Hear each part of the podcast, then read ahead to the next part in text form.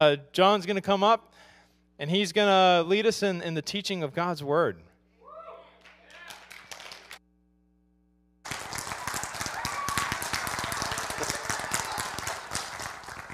Sorry, I just loved that you were doing that for everybody. That was great. And why shouldn't I have that? no, that's just my selfish, sinful attitude. Well, good morning, everyone. Let me get my thing set. Uh, for those of you who are visitors, uh, I am Pastor John. Our senior pastor, John, has COVID and is uh, he's doing well, but he has COVID. And I'm rapidly becoming known as the big one. Because we have two Pastor Johns that, how do you describe me? The big one. The other one's a little guy, but, but we, we love him. So we are in Samuel chapter 2 this morning, 1 Samuel chapter 2. If you have your Bibles with you and you want to turn there, I've been away for last week, but it included two Sundays. And I got to tell you, it's just a pleasure to be back at your home church after you've been away and to see such life and such wonderful things happening people being saved, people being baptized, young people being baptized. Wow, it is just a blessing. See new members. It's good to be part of a living church. It really is. Especially in our world today, it is good to see people giving their lives and hearts to Jesus Christ and to declare his love for them because they're publicly declaring their faith, but they are standing up here declaring that they know that God loves them. And there's nothing better than to be loved by our God. So I was away for a week and I was on mancation. Ever since my two boys were five, the youngest was five, five and seven, every year we go on mancation. Um, before you think we slight my wife, my wife loves mancation because she gets to stay home and not join the men on mancation. But we go and we do all the manly things, you know. The clothes stay where you take them off. The, the, the, the milk doesn't get put back because we're living on the edge, and various sounds get made that are not appropriate in, in the presence of humans. But it is mancation. It's a wonderful time. And I, we went to Clearwater Beach one day for one day, and we spent the night there. And I just want to share something that, that happened to me. Um, I get up very early in the morning, so I got up around 5:36 that morning, and you know all was well with my world. The boys were healthy, the boys were good. My wife was enjoying her mad money at home that I left for her. That's money that if you don't leave, your wife gets mad. You men, you men have, have left your wife mad money. Everything was perfect. So I thought I'll go down to the beach and have some devotional time with the Lord. You know, on the Gulf side, I was on the Gulf side, Clearwater, so the sun rises on the ocean side. Obviously, it still rises in the east in Florida, if anybody was wondering. But still, it was beautiful as the sun came up and shone on the water. And I was just starting to communicate with the Lord, and I'm just going to confess to you that I had never felt so depressed in all my life. Uh, to the point where I almost started to cry because I, I, I actually feel it right now. I, I felt this sense of being not loved by God. Have you ever felt that? It's something you probably will feel one day because we're humans and we have emotions and we have ups and we have downs. But there was no reason for me not to feel loved by my God. So I don't, I don't know why I felt that way. But, it, you know, it was believing all the lies and the thoughts that were running through my head. But you know what got me out of it? Hannah. Hannah. Studying for this message. Because Hannah is an incredible woman in the Bible who we can learn a lot from. And that's what we're going to do this morning. I'm going to show you what I learned from Hannah that brought me out of that deep, dark period that morning that made me realize once again that I am loved by God. No matter how I feel, no matter what the circumstances are, I can never, ever separate myself from the love of God. And neither can you. And that is an absolutely marvelous truth.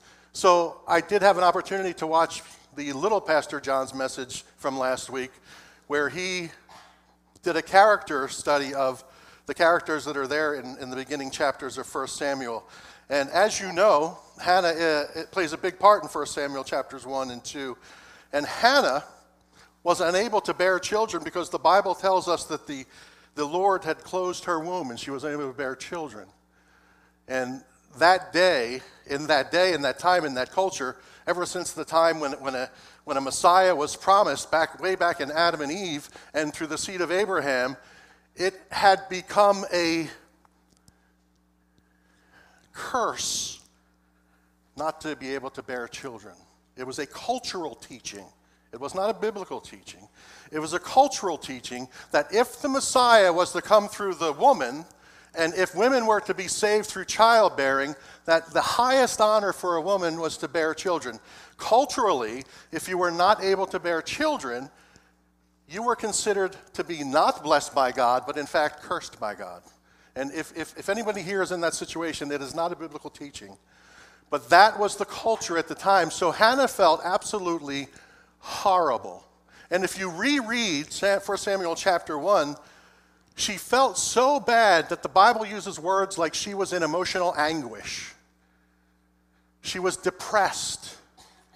The Bible goes as far in chapter 1 to say that she was so sunken in spirit and so emotionally harmed by that inability because she saw that even though my husband loves me, he probably is disappointed in me because I can't bear children. And in fact, Elkanah, her husband, married another wife so he could have children. So you can understand why she would feel this deep anguish in her soul. And it burned and burned and burned and bothered her so much that she couldn't at times even eat.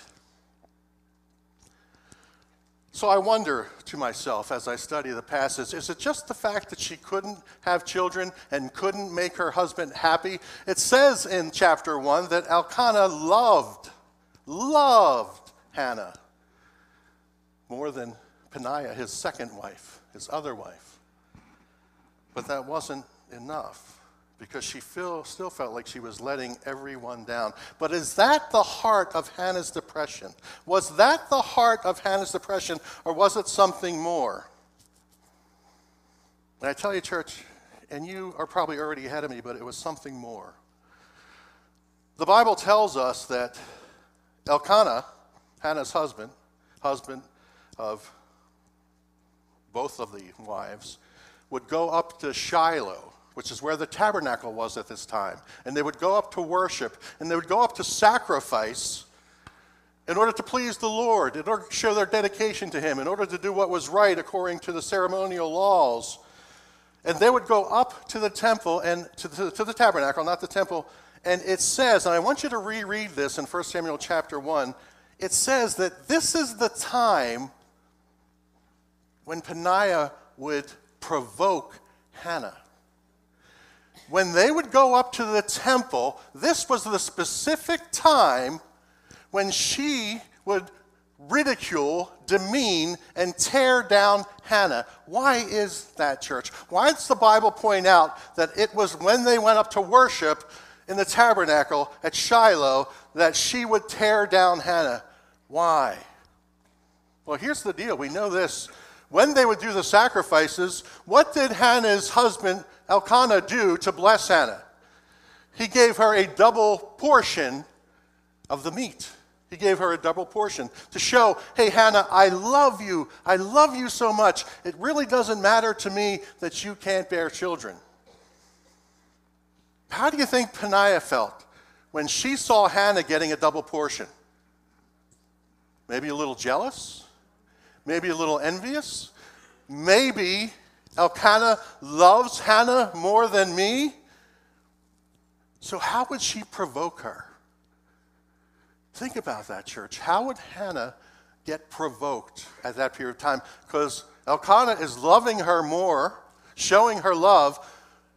I put to you, church, that Peninnah was telling Hannah that Elkanah may love you more than me, but God doesn't love you because you're a cursed person. You are a cursed woman. Why else would she do it only when they went up to the tabernacle? Why else would she do it at that time? And Peninnah would tear her down. She would knock whatever foundation Hannah was standing on by saying, God does not love you. God does not love you. Well, church, it goes on in chapter 1 and tells us a little something that's even more special. For years, Hannah prayed, God, give me a child. God, give me a child. God, give me a child so I can feel whole, so I can please my husband, so I can feel that I'm not cursed by you. God, grant me a child. And repeatedly, church, God said no to Hannah. No. God wanted to teach Hannah something. God wanted to do a change in Hannah's life so that she wasn't so wrapped up in a child being her world, in a child being what gave her value, what gave her salvation. But one day, Hannah prayed to God, in church, the, the answer was different. One day, God said, Yes, I will give you a child. I will let you bear a son. What changed? Why did God answer that prayer?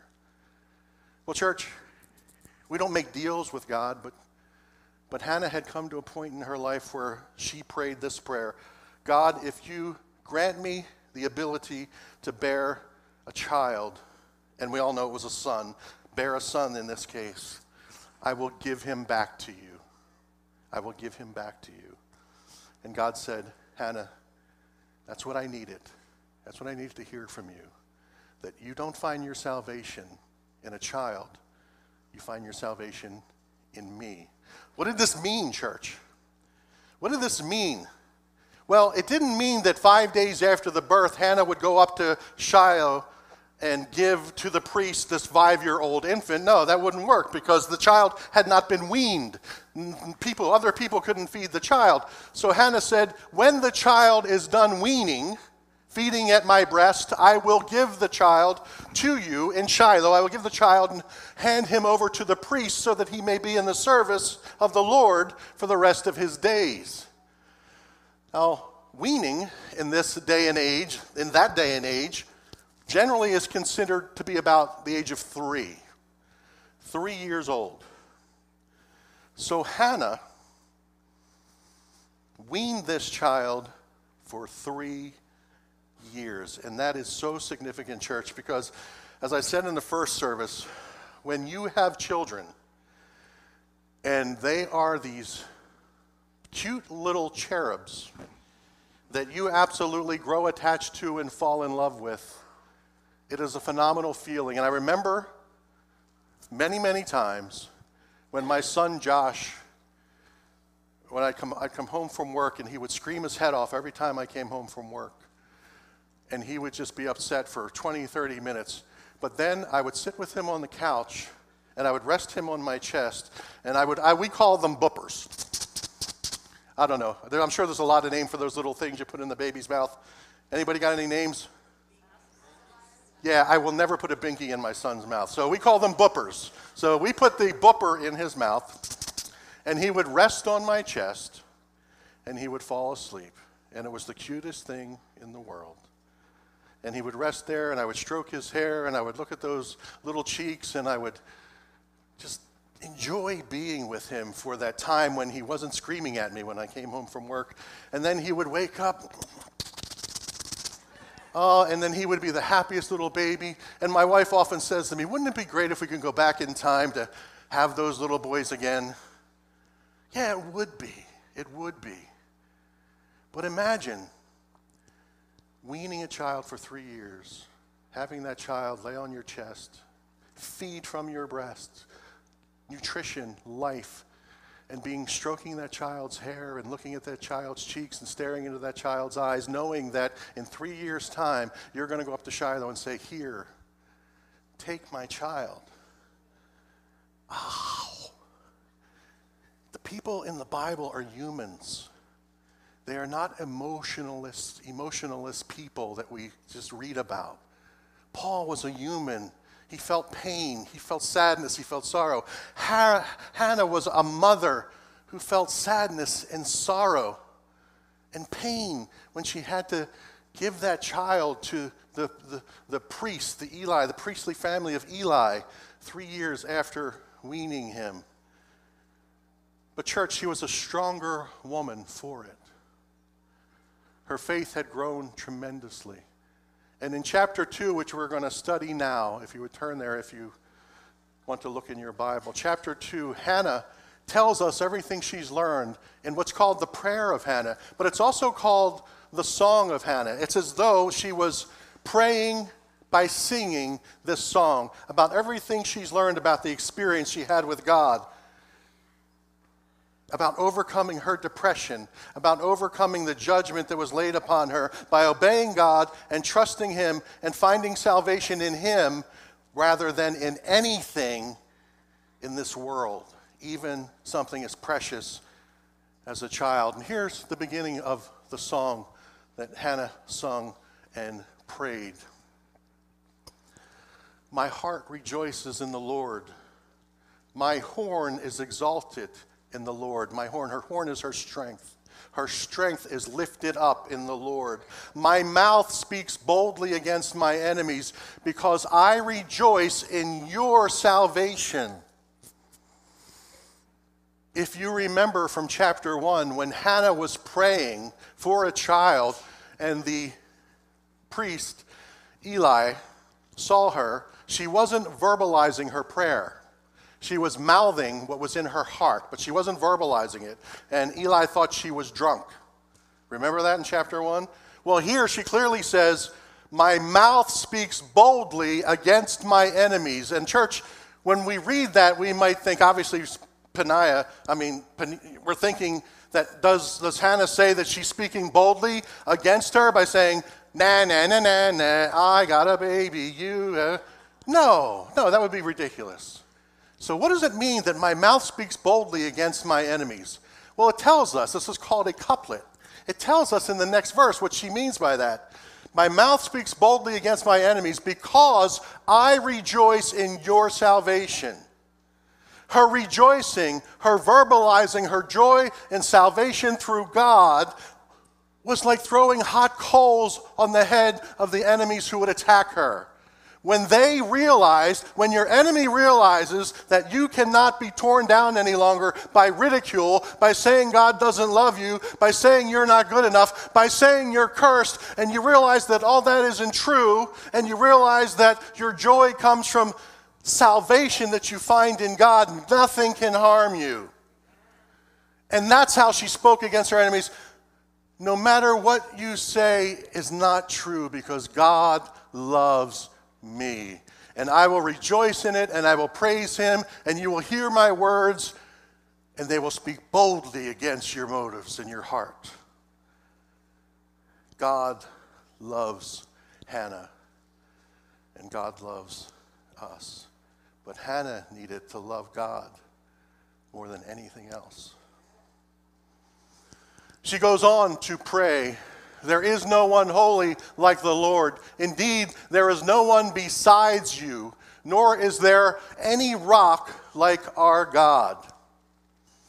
This is so true. This is so true. To whom will we turn, church, if we turn away from God? There is no one besides him. But I want to focus here this morning on there, nor is there any rock like our God.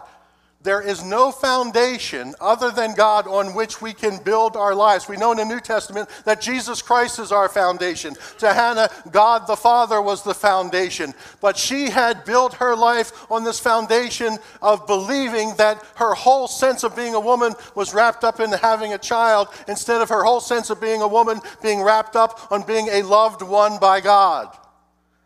That needed to be the rock upon which she rested but she chose for a while, for a period of time, until the light was brought to her eyes.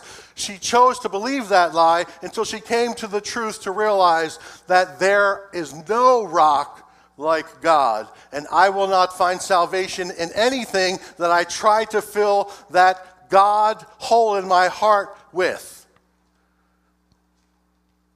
He is the rock, He is the foundation. Nothing in this world makes sense without Him. And man, that becomes more true every single day that we watch what's going on in our world. Nothing makes sense without Jesus, without God. Hannah goes on, church. Do not go on boasting so very proudly. She's talking to those who would speak against her. Do not let arrogance come out of your mouth, for the Lord is a God of knowledge, and with him actions are weighed. Don't go on boasting proudly about who you are, about what you accomplish with your hands, about how much you make, about how much you do for the Lord, because in reality, God weighs the motives of your heart. You don't need to boast about you, you, you. You don't need to boast about who you are and what you have and what somebody else doesn't have.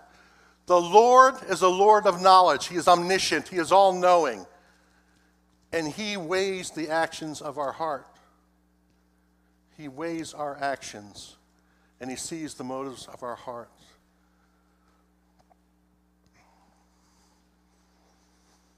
Church, the bows of the mighty, the bows, I said that first service too, I forgive me. The, the bows of the mighty are broken to pieces, but those who have stumbled strap on strength. Those who are full hire themselves out for bread, but those who are hungry cease to be hungry. Even the infertile woman gives birth to seven, but she who has many children languishes. This is an important point that Hannah makes here, church. Do not base whether or not you think God loves you based on your circumstances. Do not base whether you think God's love you, loves you as you look around at your circumstances. What do I mean by that? Those who are full hire themselves out for bread. Tomorrow, church, your circumstances could change. We live in a wealthy country. We can't deny it. We have almost everything we need. But tomorrow, what if you didn't have enough food for your children? Tomorrow, what if you lost someone you love dearly? Tomorrow, what if your circumstances changed? Would you say, Oh, I am cursed by God? Or would you say, God still loves me? He didn't promise me this. He didn't promise me that. He promised me trials. He promised me tribulations. He promised me things would come. He promised me to have good days and I would have bad days. But when I have bad days, do I curse God?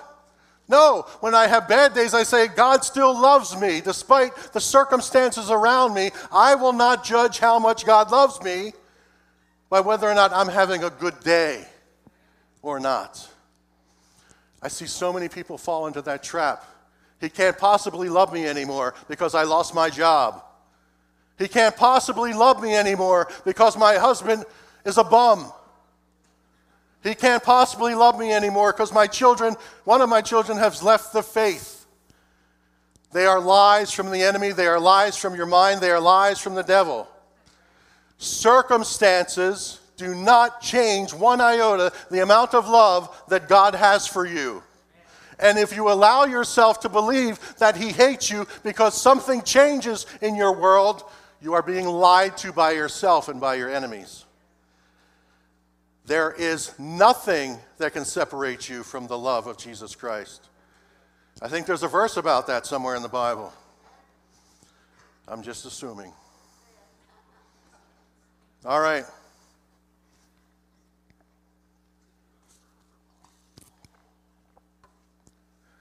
The Lord puts to death and makes alive. He brings down to Sheol and brings up. The Lord makes poor and rich. He humbles. He also exalts. He raises the poor from the dust. He lifts the needy from the garbage heap to seat them with nobles. And he gives them a seat of honor as an inheritance. For the pillars of the earth are the Lord's, and he set the world on them. Church, the pillars of the world are the Lord's. Everything is God's. And God has you. God loves you. God has you in his hands. The pillars of the entire world rest on him. He is what holds everything together. He is sovereign. Do you believe that? We say we believe that, but do we believe that?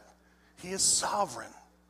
There is nothing that He can't handle in my life, and there is no way that He will ever cease to be my God and love me.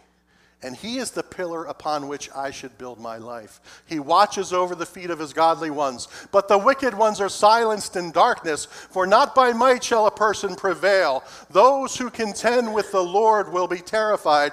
Against them he will thunder in the heavens. The Lord will judge the ends of the earth, and he will give strength to his king, and will exalt the horn of his anointed. Who is Hannah talking about? Jesus Christ, because there was no king in Israel at this time. This was prior to there being a king in Israel. Hannah is saying, The Lord will judge the ends of the earth. He will give strength to his king, the Messiah, and he will exalt the strength of his anointed. God loves us. How do we know, church, that God loves us? Kids, how do we know? Because the Bible tells us so. John 3:16. Dare we try to say it together from the King James version? Let's try to do it. For God loved that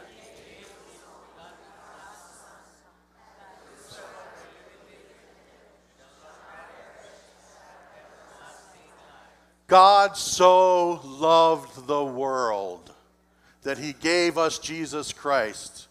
He gave us his word, he gave us his son. But he gave us Jesus Christ and showed us his love. How? By giving us eternal life, church. If I ask you to quote a verse for me on what eternal life is that we've been given, I don't think we could all do that in harmony. I don't think we'd all know what verse that might be. What is this eternal life that he promised us?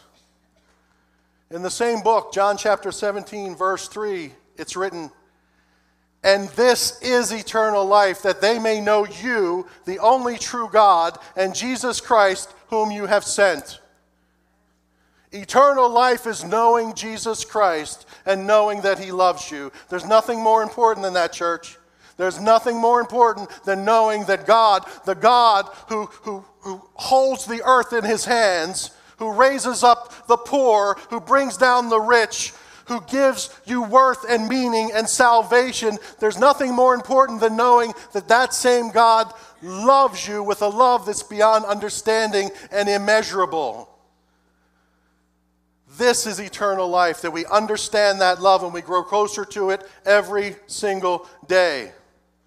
So I close with this. If any of you here this morning do not know that love, if any of you here this morning have never been baptized because you never put faith in Jesus Christ and you want to know, how can I know the love of God? How can I know this love that, that Jesus Christ offers to me? You just have to believe the gospel. If there's someone in here this morning who has not accepted the gospel, the good news, I plead with you this morning to accept it. What's the good news, John? We are all sinners. We fall short of the holiness of God by miles.